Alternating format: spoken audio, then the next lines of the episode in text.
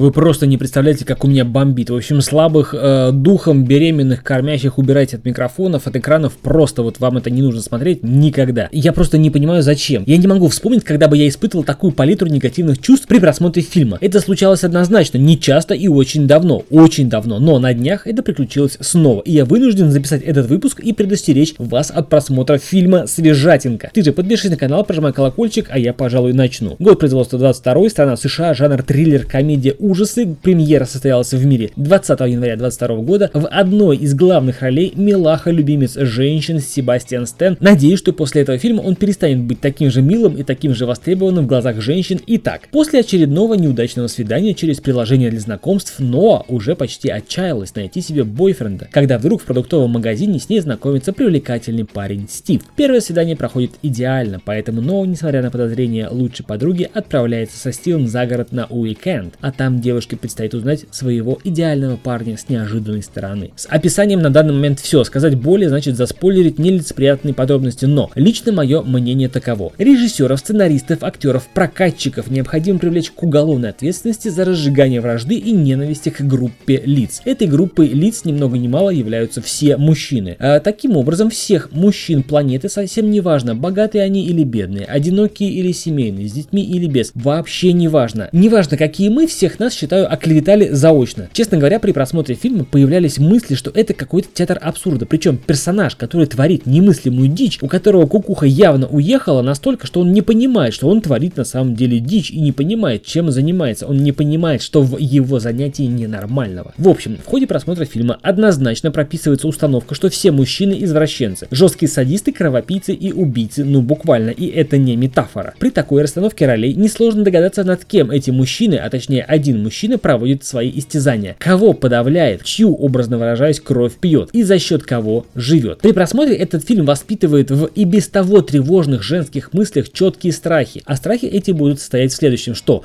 любой новый человек в жизни, любой мужчина, с которым она, возможно, познакомится, он обязательно потенциальный маньяк, насильник и убийца. Судя по фильму, чем мужчина или парень воспитаннее, чем милее, чем образованнее, чем больше он нравится, тем больше вероятность того, черт возьми, что с ним что-то не так, что он какой-то подозрительный, что он какой-то э, э опасный, что он какой-то потенциальный маньяк. И у мужчины, посмотрев этот фильм, возникает ощущение, что он заранее должен оправдываться, что ни в коем случае не должен соответствовать этому милому позитивному образу, дабы не возникали схожие ассоциации, а значит и страхи у девушки, которую он видит впервые, равно как и она видит его впервые. Но вот такие вот дрянные фильмы воспитывают страхи и фобии, тем самым препятствуя образованию новых союзов. Там, где все могло произойти легко и приятно, им обоим придется пройти через дополнительные, надуманные, навеянные этим фильмом препятствия. Причем любой мужчина будет априори в оправдывающейся позиции перед девушкой, посмотревшей сей киновысер. Признаюсь, написал сценарий этого выпуска, побомбил немножечко и решил посмотреть, а что же люди говорят в комментариях о фильме. И был еще больше шокирован, прочитав в отзывах о фильме, мол,